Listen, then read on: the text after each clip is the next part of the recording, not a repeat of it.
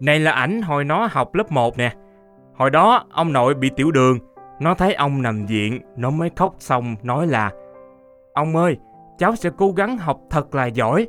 Sau này cháu làm bác sĩ rồi, cháu chữa bệnh cho ông nha. Thế là từ đó nó có động lực nên cố gắng học ghê gớm lắm.